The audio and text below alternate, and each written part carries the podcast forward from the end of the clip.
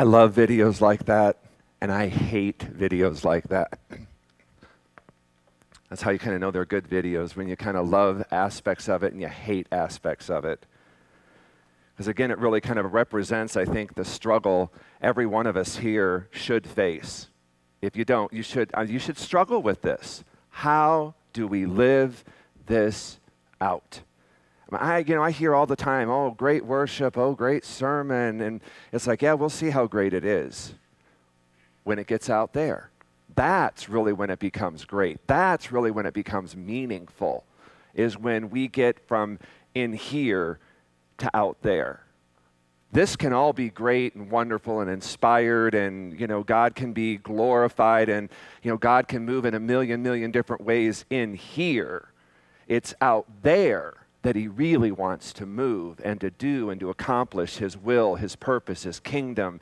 And again, we've got to be willing to be a part of that. We're going to talk about uh, a parable today that really kind of speaks to this video, and it's just one of those parables. There's just certain things I wished were not in the Bible. The story we're going to focus on today is one of those stories I wished it wasn't in the Bible, but it is, and we're going to talk about that because we got to. We got to deal with that. We got to speak to that every so often. So we're in this uh, series we've been doing called um, God's Favorite Stories, and we've been looking at a lot of the parables that Jesus told because they're some of our favorite stories. We know them, we've heard them over and over. Um, and so I want to look at a parable today. Where in this parable there is a dividing line between those who simply heard and those who heard and then acted upon what they had heard. So if you got your Bibles, you can open up to Matthew chapter 25. We're going to begin there in verse 31. If you don't have your Bibles, um, bring them with you next week. Uh, until then, you can kind of follow along uh, up there on the screen. But when the Son of Man comes in his glory, and this is the second coming of Jesus Christ, we've been talking a lot about that. There's a lot of things that are going to happen when Jesus comes back. And Jesus is talking about something that's going to happen when he returns. He said, But when the Son of Man comes in his glory, and all of the angels with him, then he will sit upon his glorious throne. As the nations will be gathered in his presence, and he will separate the people as a shepherd separates the sheep from the goats. And he will place the sheep at his right hand and the goats at his left. Then the king will say to those on his right, Come, you who are blessed by my Father, inherit the kingdom prepared for you from the creation of the world. For I was hungry, and you fed me. I was thirsty, and you gave me drink. I was a stranger, and you invited me into your home. I was naked, and you gave me clothing. I was sick and you cared for me. I was in prison and you visited me. Then these righteous ones, the sheep, will respond saying, Lord, when did we ever see you hungry and feed you? Or thirsty and give you something to drink? Oh Lord, we would have recognized, we would have remembered that face. Lord, when were you a stranger and we showed you hospitality? Or naked and gave you clothing? When, Lord, why would you ever be in prison that we would need to visit you? And the king will say, I tell you the truth.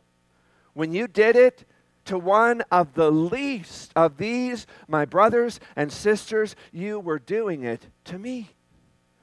Then the king will turn to those on his left, the goats, and say, Away with you, you cursed ones, into the eternal fire prepared for you, for the devil and his demons. For I was hungry, and you didn't feed me. I was thirsty, and you didn't give me a drink. I was a stranger. You never invited me into your home. I was naked, and you didn't clothe me. I was sick and in prison, and you didn't visit me. And then they'll kind of make a similar response as the sheep Lord, when? When, when did we ever see you hungry or thirsty or a stranger or naked or sick or in prison and not help you? And he will answer, I'll tell you the truth. When you refused to help the least of these, my brothers and sisters, you were refusing to help me. And they will go away into eternal punishment. Those words haunt me eternal punishment, but the righteous go into eternal life. And we get, we get buzzed up over those two words. Yeah, eternal life, that's wonderful, that's great, that's me, that's my future, that's my destiny. And we don't stop to think. There are people that are going into eternal punishment. We don't want to think about that. We don't want to talk about that. We're good with eternal life, but let's ignore, let's not talk about, let's not focus on this other issue of eternal damnation. Now, in this parable, you've got two basic divisions in here you have the righteous and the unrighteous. And what separates them is what they did and did not do to those that were considered the least of them. And it's, it's not coincidental that Jesus uses the needy, the poor, the marginalized You have the reward of the righteous, which is eternal life. You have the consequences of the unrighteousness, which is eternal damnation. Like I said last week, these are intended to be shocking. These are things that ought to get our attention. They are things that ought to cause us to step back and really think and reflect and meditate on this. Where am I in this? Without question, Jesus believed there was a hell. And he believed it was eternal. And he believed there were people that would unfortunately, tragically end up there. That's shocking to me. Not that he believed that, but it's just shocking to me that there is that reality. And oftentimes, again, it's just, I don't know if it's just the enormity of it, we don't like to think about it. We don't like to talk about it. We don't like to give a lot of thought, time, or attention to it, but it's there. Jesus believed this. And again, the aspect of this, this parable that just shakes me to my core is there were goats in this parable who thought they were sheep. That's troubling to me. That's hard for me to understand. I cannot get my mind fully around that concept that in this parable Jesus told there were goats in this parable who thought they were sheep. It's only until Jesus separates the sheep from the goats that the distinction, the discovery is made. And the only reason I say this is because they all recognized him and they called him Lord. Both the sheep and the goats, the righteous and the unrighteous, they recognized him, they addressed him, they called him Lord. That tells me Jesus is telling a parable, a story here, and he is making a point. There are those who thought they were believers, who thought they were Christians, only to find out they really weren't. Now, that isn't the, the part that shocks me. I mean, I think we've all, if you've been a Christian for any time, I think we've all accepted the general notion that there are people who think of themselves as believers, followers of Christ, Christians that really aren't. That's not a new, that's not a novel thought. I think we all think in general terms, yes. There are people who probably profess faith in Christ that really are not Christians. Rather, the part of this parable that is so unsettling to me is I cannot imagine the shock on Judgment Day that there are people who think they are sheep and are going to be divided out and identified as goats. There are people that when Judgment Day comes, they're thinking they have been led to believe they are a sheep, they're a Christian, they're a believer. The day of judgment comes, and they find out they've been deceived and misled. Now, again, imagine this. Take it out of the general sphere, put it into the immediate. What kind of shock would you be in for if that were you or a loved one? Last week we looked at the parable of the king's invitation in Matthew chapter 22. Again, notice what happens there, beginning in verse 11. But when the king came to look over the dinner guests, again, this is in heaven, um, is the uh, idea. He saw there a man not dressed in wedding clothes, and he said to him, Friend, how did you get in here? How did you come in here without wedding clothes? Look at the man's reaction. The man was speechless. He didn't know what to say. He had no response. Didn't think he had to have a response. I mean, talk about a wake up call. Then the king said to the servants, Bind him hand and foot. This is Jesus again. And cast him into the outer darkness. In that place there shall be weeping and gnashing of teeth. Again, notice the man's reaction to Jesus' question How did you get in here not dressed in wedding clothes? Again, the man was speechless. He was shocked. He was dismayed by the discovery. Why? Partly as I read and reflect and meditate on that, I think the man thought he had a right to be there. I mean, don't you kind of get that implication in the story? He was there because he thought he had a right to be there, that he deserved to be there, that he had done what he needed to do in order to be there. And again, imagine the shock of this man finding out that not only do you not belong there, but the place to where you are going is into outer darkness where there is weeping and gnashing of teeth. But again, we don't like to think about that, but it's there. And people are on that pathway. And there may be even some of you here this morning that are on that pathway. The other interesting and very troubling aspect of this parable, and I hate to even mention it, but it's there and it has absolutely nothing to do with the fact that they recognized and called him Lord. They called Jesus Lord in this parable. And Jesus makes an even more shocking and an even more unsettling statement in Matthew 7, beginning in verse 21. I, have often said to me, this is one of the scariest Bible verses uh, in all the scripture. Beginning in verse 21 Not everyone who says to me, Lord, Lord, will enter the kingdom of heaven but he who does the will of my Father who is in heaven. Now, what's interesting in the, in the parable of the sheep and goats, you could kind of maybe just say that's kind of more social justice type stuff. You know, feeding the hungry, clothing the poor, you know, that we kind of look at that and we have titles so that we kind of call that social justice. But look at this particular admonition. This is, you're starting to get into the spiritual aspect of this. This is where us born again people kind of get really jazzed up over. But look what he says. Many will say to me on that day, the day of judgment, Lord, Lord. Again, they recognized him, they called him, they, they titled him Lord, Lord.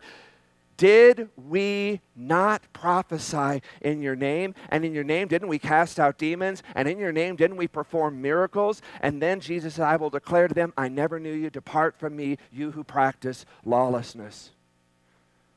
Again, the implication here is there are those who will call, who will address Jesus as Lord, and he won't even know them.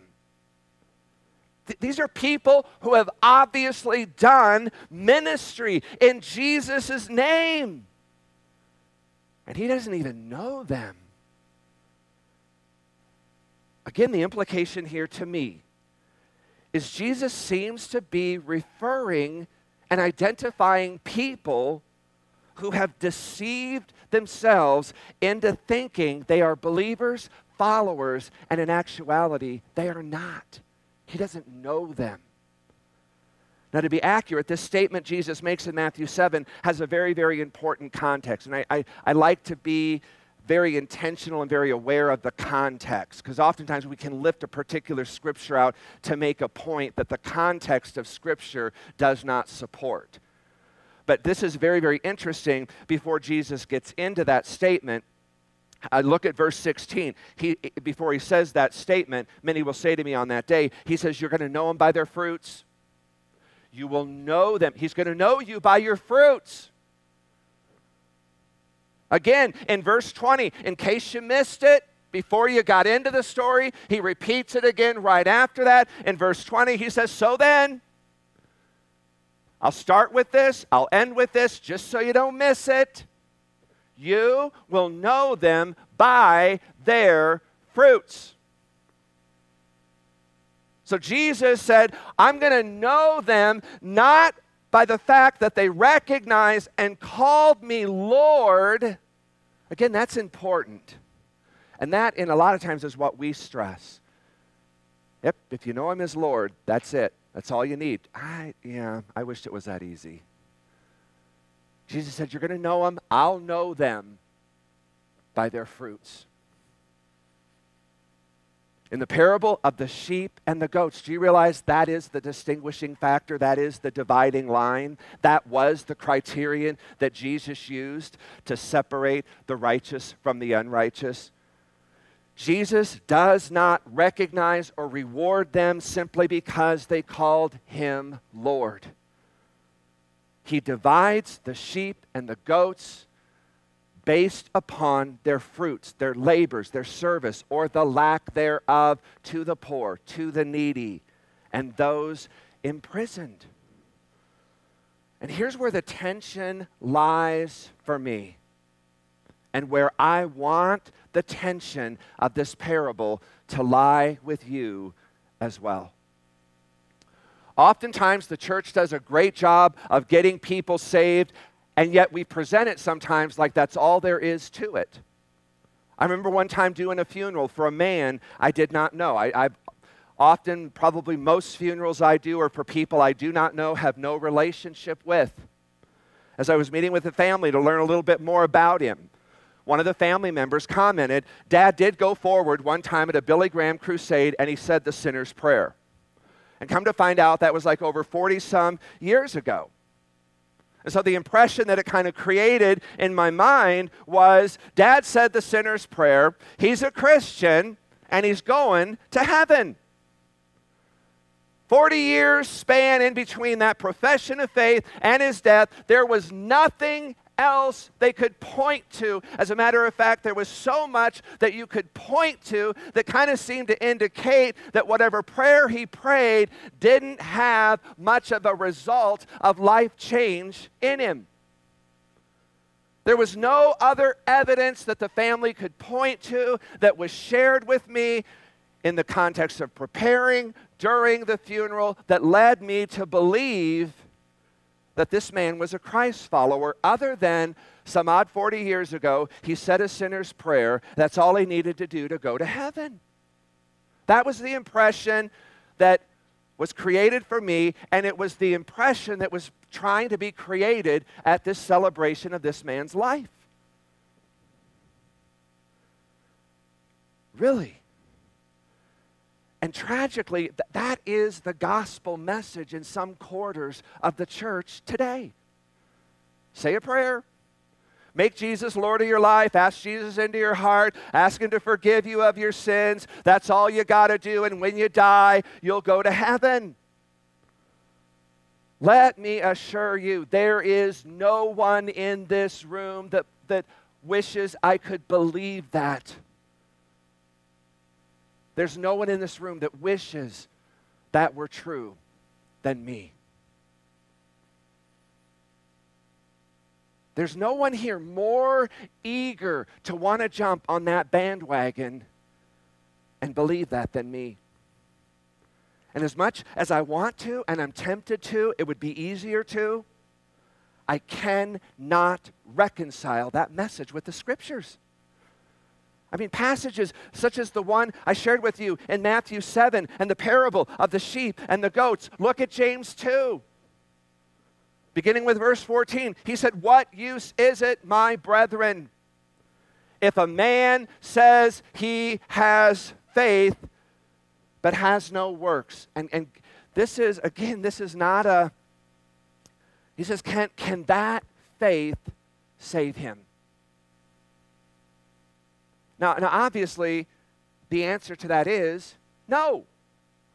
And in case you missed that, he kind of goes on and he kind of gives a pretty straightforward answer to that. In other words, is it enough to just have faith?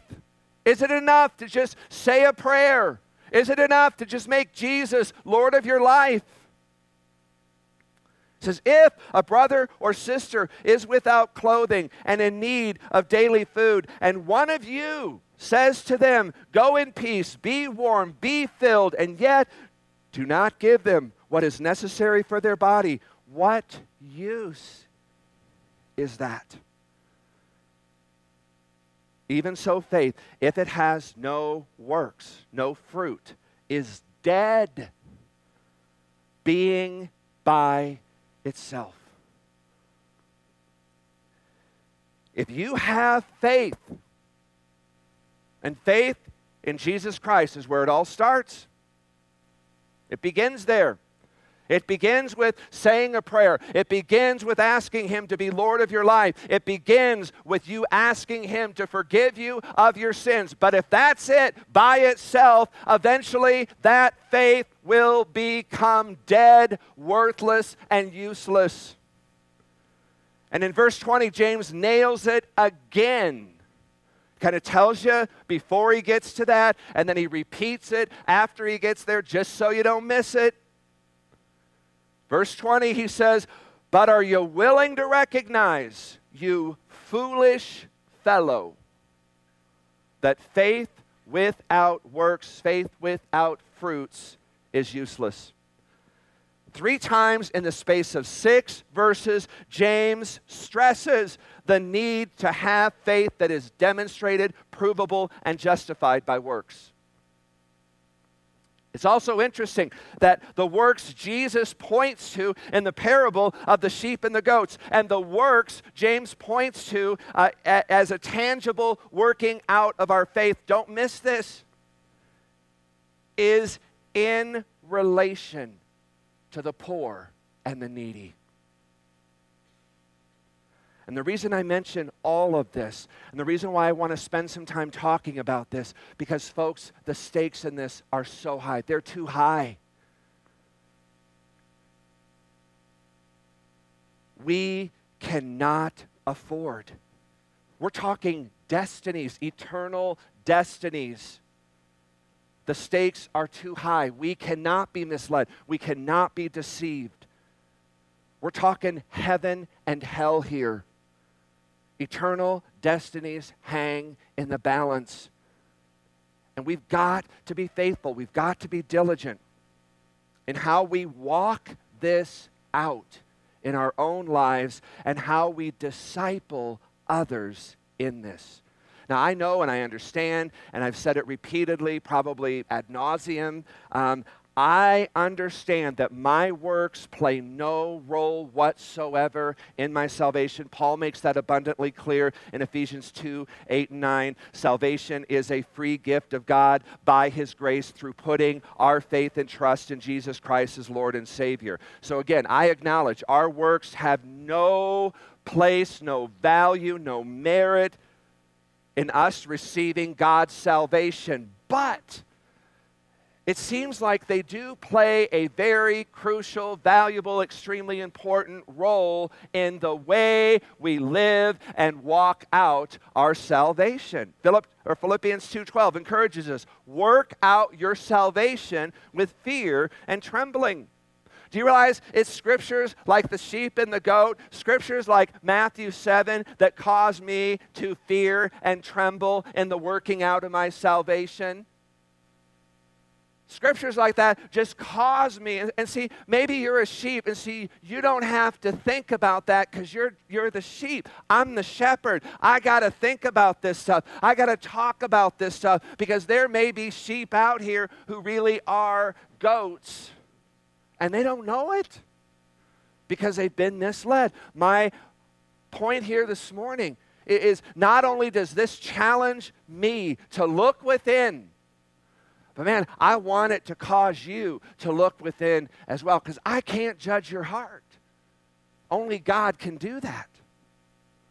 So again, the stakes are so high. And he says, Work out your salvation with fear and trembling. New Living Translation says it this way Work hard to show the results of your salvation. That's what he's looking for the results of your salvation. God is looking at the fruit of your salvation. Obeying God. That's the key. With deep reverence and fear. What exactly does all that, that entail? There just seems to me to be a correlation, a connection between your faith and your fruit, which are the results of your faith. Now, it's interesting to me. Paul makes a statement that he makes in Ephesians 2 8 and 9. Jump down to verse 10. What does he follow that up with? He says, For we are his workmanship, created in Christ Jesus for what? Good works. They're not going to save you, he says in, in Ephesians 2 8 and 9, but let's get out on the table that, that good works are really a part of living it out. It says, which God prepared beforehand that we should walk in them. We got to live this out. That's the part I get to wrestle with. That's the part you get to wrestle with. How are you living this out? When we get saved, we become God's masterpiece, His workmanship. And in that relationship with God through Christ, we are now called and we are equipped, and I would say expected to do good works. Now, again, that call to do something specifically good works. Again, it is evidence, it's a manifestation of our faith, our trust in Jesus Christ as Lord and Savior. Jesus, in multiple places throughout the gospel, links obeying his commandments with loving him. Jesus said in John 14, 15, If you love me, one of the ways that love will manifest itself is you'll, you'll obey my commandments. A few verses later, verse 21, he said, He who has my commandments and keeps them, he it is who loves me. And he who loves me shall be loved by my Father, and I will love him, and I will disclose myself to him. Now, again, we can rightly argue the commandments Jesus is referring to here are the ones he gave in Matthew 22 when he was asked, What's the greatest commandment in the whole law? Jesus said, You shall love the Lord your God with all your heart, all your soul, and all your mind. He said, This is the greatest, the foremost commandment. The second is like it. You shall love your neighbor as yourself. He said, On these two commandments depend the whole law and prophets. So you could summarize the keeping of the commandments as loving God and loving your neighbor. How is your loving God and loving your neighbor going to manifest itself? How is that going to become evident? In part through good works, right? If you're thirsty, Jesus seems to be saying one of the ways my love for him and my love for my fellow man is manifested by giving him a cup of water. If I find someone who is hungry, one of the ways my love for God will make itself evident, and the way that it will become evident to my fellow man is I feed him. That's a work. Good works will be a part of how our love for God, our love for others, will show itself. This is what was rewarded. This is what was commended in the parable of the sheep and the goats. It's the illustration, again, not by accident, that James used in connecting your faith with good works. If you see someone thirsty, hungry, naked, homeless, your love for God, your love for neighbor, your faith should show itself in some tangible way in meeting that need. I mean, that's really part of what the whole Praise Cafe was all about. For me, the Praise Cafe is about feeding the hungry. And that may be shocking to some of you because you thought it was about you. It wasn't about you at all. We just let you eat there. It's really designed. It, I'm, I'm being honest with you. That was my whole target from the get go.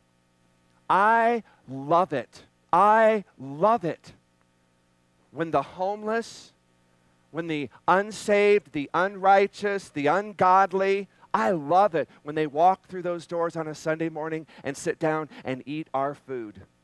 I love that. I was talking to a guy this morning. Said, you know, this is one thing I, that just, that's just amazing. Said, I went to a church one time. He said there was there were a whole plate full of cupcakes. He said, I never saw so many cupcakes in my life. He said, I went to take one off the plate, and he said, the pastor came up to me and said, Put that down. Those are for members only. Joel and Darla, who do our Praise Cafe, the day that ever happened, shut it down because we've lost the point of Praise Cafe. I'll tell you this Wednesday, I hope we have a lot of paying customers, but I'll tell you what, if the hungry come, feed them. If the thirsty come, give them water. That's really what this is all about. That's what Jesus said. This is what it's really all about.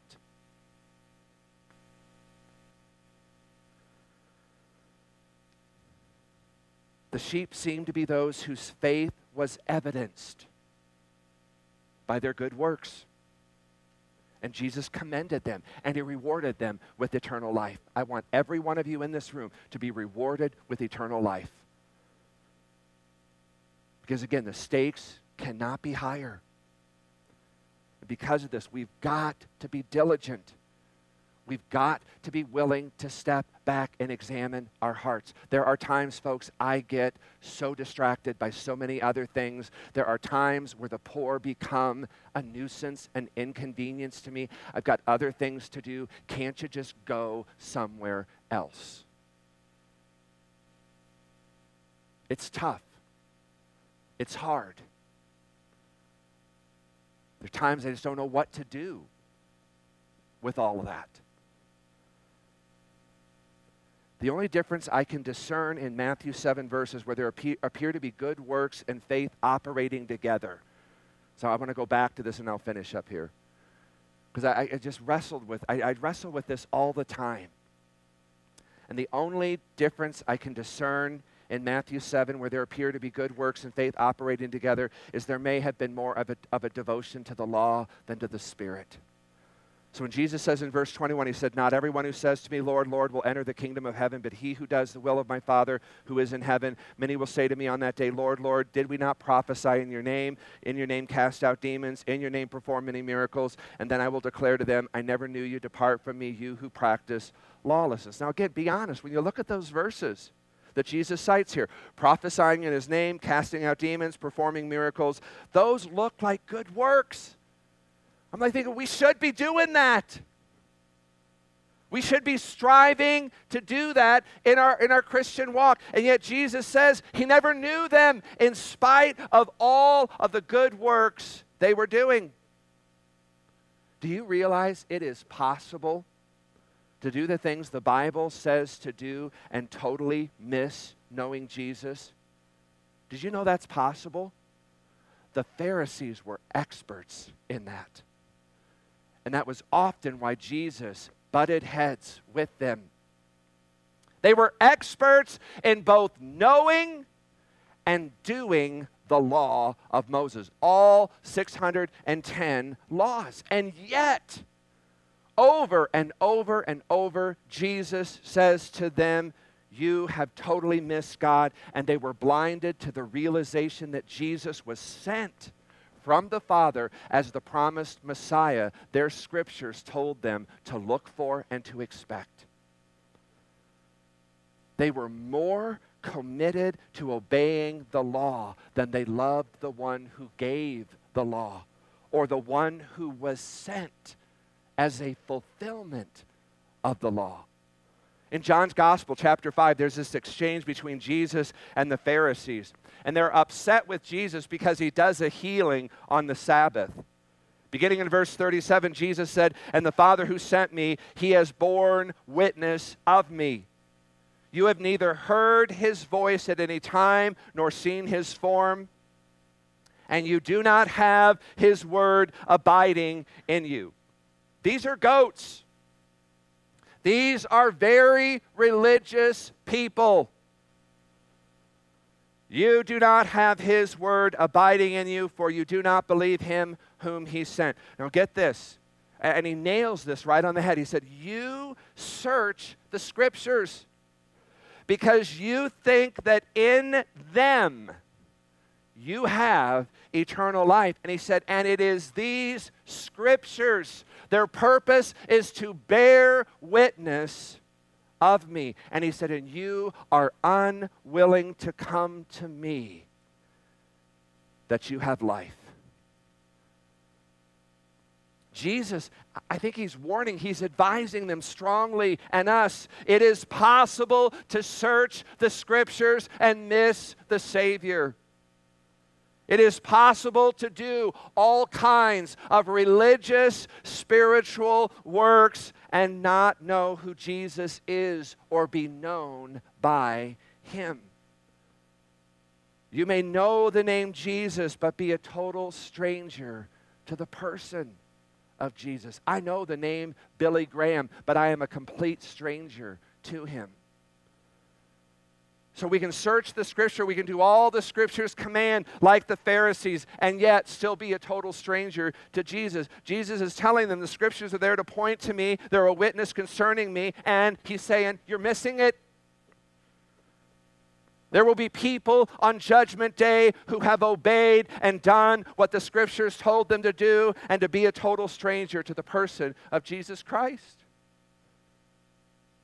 That's partly what I think is happening there in Matthew 7. People who were consumed with obedience to the scriptures and miss the one the scriptures came to reveal the Savior. And Jesus advises them and us there is coming a day where the nations will gather, all of mankind will be gathered together, and Jesus will separate the sheep from the goats. My sense of the reading is there are going to be a lot of surprised goats who were deceived into thinking they were sheep. And the nature of deception is that it's such that you don't even know that you're being deceived. That's how thorough deception is. If you know you're being deceived, then it's no longer deception. I think this is the tension the people felt as they heard Jesus speak, particularly on this parable. This is the shocking nature of the parables Jesus told. Again, they were designed to shake people to their core and get them to look within, to examine their hearts. And I hope every one of us feels that tension today. I don't apologize for it. I hope this causes every one of us to wrestle with this. Don't just discard this. I hope we experience that tension at times throughout our walk with God. I think it's important to have those times, those moments where we just examine our hearts, take inventory of our lives, allow God to look within and expose any areas where repentance and change needs to happen. So, do you have faith? Do you have faith this morning? Do you have fruit in your life? Bearing evidence of your faith. Do you have faith but no fruit? If so, I'm just going to tell you that is not a good place to be. Because if that doesn't change at some point, and I don't know what that is, at some point, that faith will become worthless and useless and dead. The very faith you were counting on one day to give way to eternal life get you to heaven. Some of you are in for the shock of a lifetime that you're going to get there because there's no fruit attached to that faith, and you're going to find that faith died, it's dead, it's worthless, it's useless. You'll be like that fig tree Jesus cursed in Matthew 21, full of leaves but no fruit. Faith without works is dead. If that's you, you need to repent. You need to renew your faith in Christ this morning. Get filled with the Holy Spirit. and allow Him to start bearing fruit in your life. Or on Judgment Day, you're going to be in for one huge surprise and a horrific, horrific future. The stakes are too high. The lives that hang in the balance on this should cause us not to be too casual or passive in this regard. So let me just close. Let me just throw you a lifeline this morning. Jason said, How do you want me to close this? I said, That's your problem. Let me throw you this one lifeline. This is my lifeline. Jesus makes an amazing, comforting, encouraging statement of truth in John 10 4. My sheep hear my voice. I just got chills when I said that. My sheep hear my voice. A stranger, the voice of a stranger, they will not follow because they do not know his voice. If you're sitting here this morning and you're kind of wondering whether you're a sheep or a goat, Andy, let's just stay still. Let's just stay still. This is not a time for a lot of movement.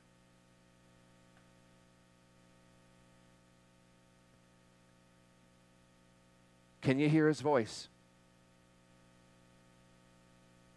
That's it. Can you hear his voice? He said, My sheep can hear it.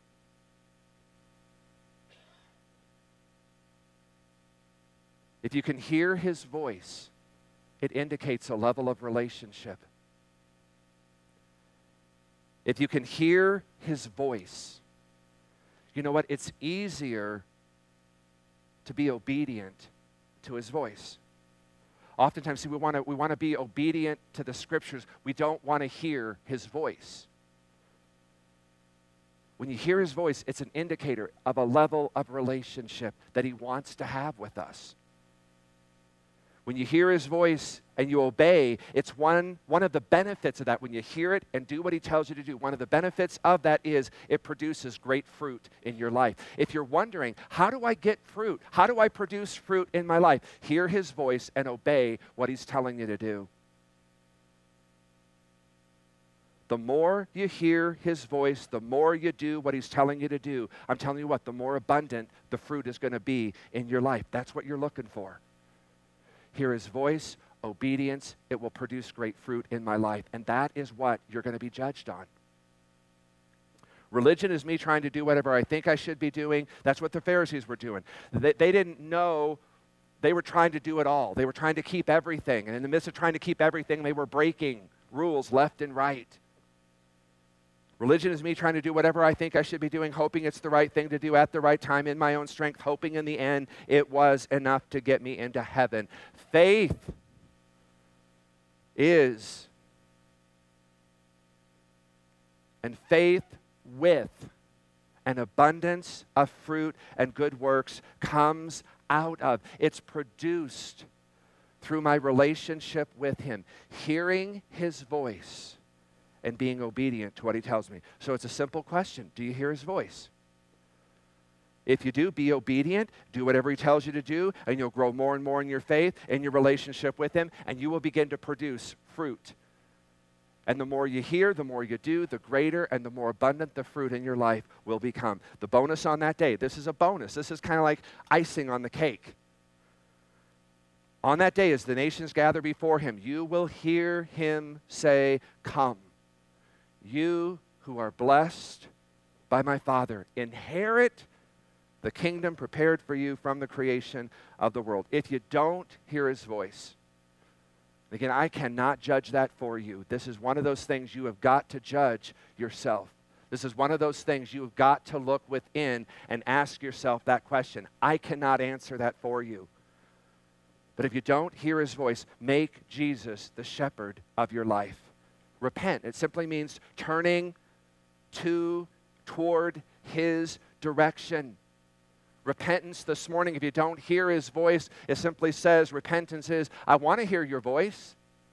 I want to do what you're telling me to do. I want to do the will of my heavenly Father. I want to walk in the good works you have prepared for me beforehand from the creation of the world. I want to walk in that. I want to know you. And I want to be known by you. That can be your heart's cry this morning. And I'll tell you what, if it is, you'll start to hear his voice.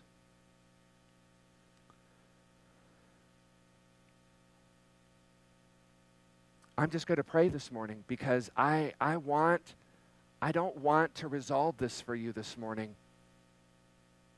Most messages where I create tension, I try to resolve the tension for you. And that's what a good sermon does. It creates tension, it resolves that tension. There are times, though, where really, really good sermons create an overwhelming amount of tension, and then you got to deal with it. You got to resolve that. Remember Jesus when he in the prodigal of the parable son. Remember he goes out and he engages the older brother.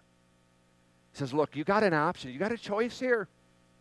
You can either come in and celebrate that which was lost is now found, or you can stay out here and be consumed by your anger." That's the I don't know what he does. It's kind of like Jesus just kind of creates this opportunity and says, You do with it whatever you feel you need to do. So I'm creating that opportunity for you this morning. If you hear his voice, be obedient, do what he's telling you to do. And I guarantee you, a lot of what he's going to lead you into doing will be with the poor and the needy, the marginalized, the imprisoned, the naked. We have a great opportunity on Wednesday. There are going to be a lot of people who need to be ministered to. What I want to do on Wednesday, I just want to be open to his voice. Father, let me just speak to me. If there's something that you're wanting me to do, a person you're wanting me to talk to, just tell me. And then I have the choice. Do, do I want to obey his voice? Do I want to produce fruit in my life? So that's the tension for us this morning. And you got to resolve that tension. Do you hear his voice? If you do, do what he's telling you to do. You'll produce great works, great fruits in your life. If you don't, repent, turn toward him this morning. Just say, God, I want to hear your voice. And I'm just going to leave it there. Let's just bow our heads, and as I'm doing that, worship team can come back up on the platform. David prayed in Psalm 139, and he simply said, This Search me, O God. Search us, O God. You know our hearts. Test us, examine us, try us, and know our every way. Point out, bring to the surface, let it come to our attention. Anything in us that offends you. And Father, help us to turn from that and to lead us along the path of everlasting life. And Jesus, we thank you, Lord. You said this is the way to have eternal life. If you're looking for eternal life this morning, Jesus says, here's what it is. He said, it's to know you, the only true God, and Jesus Christ, the one you sent to earth. So, Father, as we seek eternal life, your word said it, it, the only way to eternal life is to know you, the only true God, and to know your Son, Jesus Christ, the one you sent to earth. So, Father, I just pray, Lord, for those of us who don't hear your voice, that are not on that path to everlasting life. God, as we turn your direction, as we look to you this morning in faith and trust that you hear us, you see our hearts, you know our intent, that God, you'll hear that prayer, God, that you'll begin to speak, that we would hear as a confirmation of our relationship with you. And then, God, just give us the wisdom, the courage, the discernment, the boldness to be obedient to what your voice tells us. And God, in that, hearing and obeying, there will come great fruit. And that's what we're after this morning. For your glory, for your kingdom, for your praise, not for our glory, not for our credit, for your glory, to make you known among the nations. This we pray in Jesus' name. Amen.